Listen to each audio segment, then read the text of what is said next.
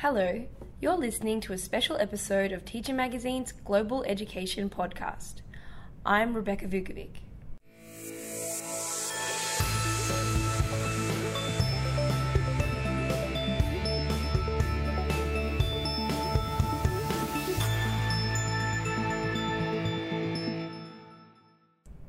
The Program for International Student Assessment, more popularly referred to as PISA, measures how well 15 year olds are prepared to use their science, reading, and mathematics skills in real life situations. More than half a million students from 72 countries and partner economies took part in the 2015 test cycle, and the results have just been released.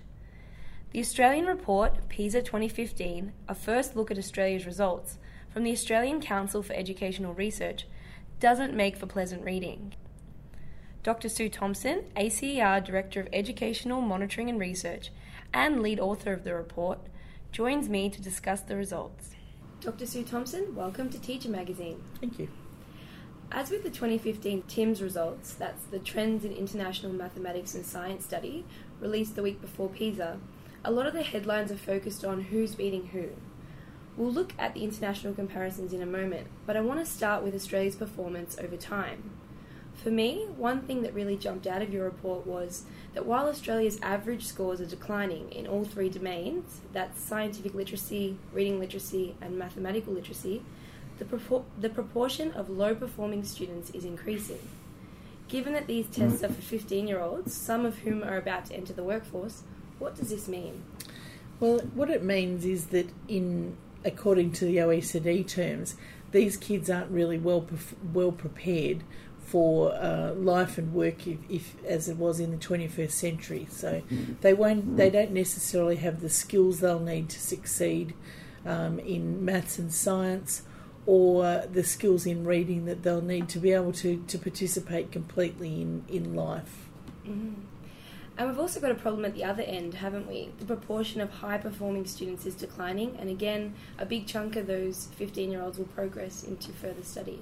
That's true. Um, in all three subject areas, the the proportion of students at that high end of the distribution has de- has decreased in some uh, areas more than others, and that is a concern because it also means that we're preparing uh, fewer students to go into maths and science teaching. So we have fewer people who are who are going to be capable of going into teaching and teaching those subjects. Mm. You've also analysed the results in terms of student background. There are some big disparities there, particularly between Indigenous and non Indigenous students and those from high and low socio-economic backgrounds. Those are, I think, the, the most important differences that we see both in this report and in the TIMSS report, but probably more starkly in this report because it's measured differently. Uh, the difference between affluent and poor students is around three years of schooling, equates to about three years of schooling in each math, science, and reading literacy. That is really, really very concerning. Um, the one between Indigenous students and non-Indigenous students is also very large and very concerning. And the other, the other one that goes in with those three is the difference between students in metropolitan schools and students in rural and remote schools. So if we have Indigenous students who are uh, from a low socioeconomic background, as we know about 55% are, that are living in rural and remote areas, they're, they're kind of three times behind the eight ball. Mm-hmm. On to international comparisons. Singapore tops the rankings in science, reading, and mathematics. Several countries previously on a par with or below Australia have recorded significant improvements in their performance, and now they've moved ahead of Australia. That's true. And so, countries, uh, we, we see New Zealand in reading literacy that were previously achieving at the same level as us, that are now achieving at a higher level than us. The United Kingdom, which is previously behind us and is now ahead of us.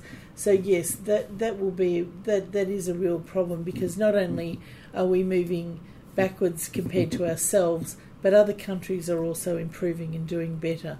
Some countries aren't doing uh, have also declined, but not as much as Australia has over this time. Mm. Finally, then, back to Australia. Where do we go from here? I think where we go from here is that we have to we have to take stock of what we're doing. nothing's going to change unless we change the, the structural issues that are there. And to me, the structural issues that, that are there are those that, that we've highlighted in this talk. So, low SES versus high SES, Indigenous students versus non Indigenous, and metro versus rural and remote. We have to look at ways to address those things and, and try and improve the achievement levels of those students in order to lift the performance of the whole system.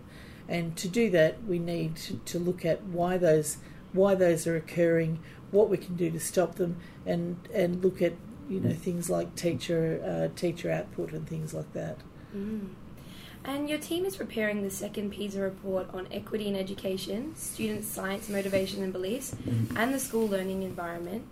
You're also working on data from the PISA 2015 cognitive assessment, which included collaborative problem solving and another test students undertook on financial literacy. And I understand those reports are due to be published in 2017. Mm-hmm. It would be great to catch up with you again for an update, but for now, Dr. Sue Thomson, thanks very much for sharing your expertise with Teacher. My pleasure. That's all for this episode of Global Education. For more on PISA 2015, check out the podcast transcript and related readings at our website www.teachermagazine.com.au. To download all of our podcasts for free, visit acer.ac forward slash teacher iTunes or www.soundcloud.com forward slash teacher hyphen ACER.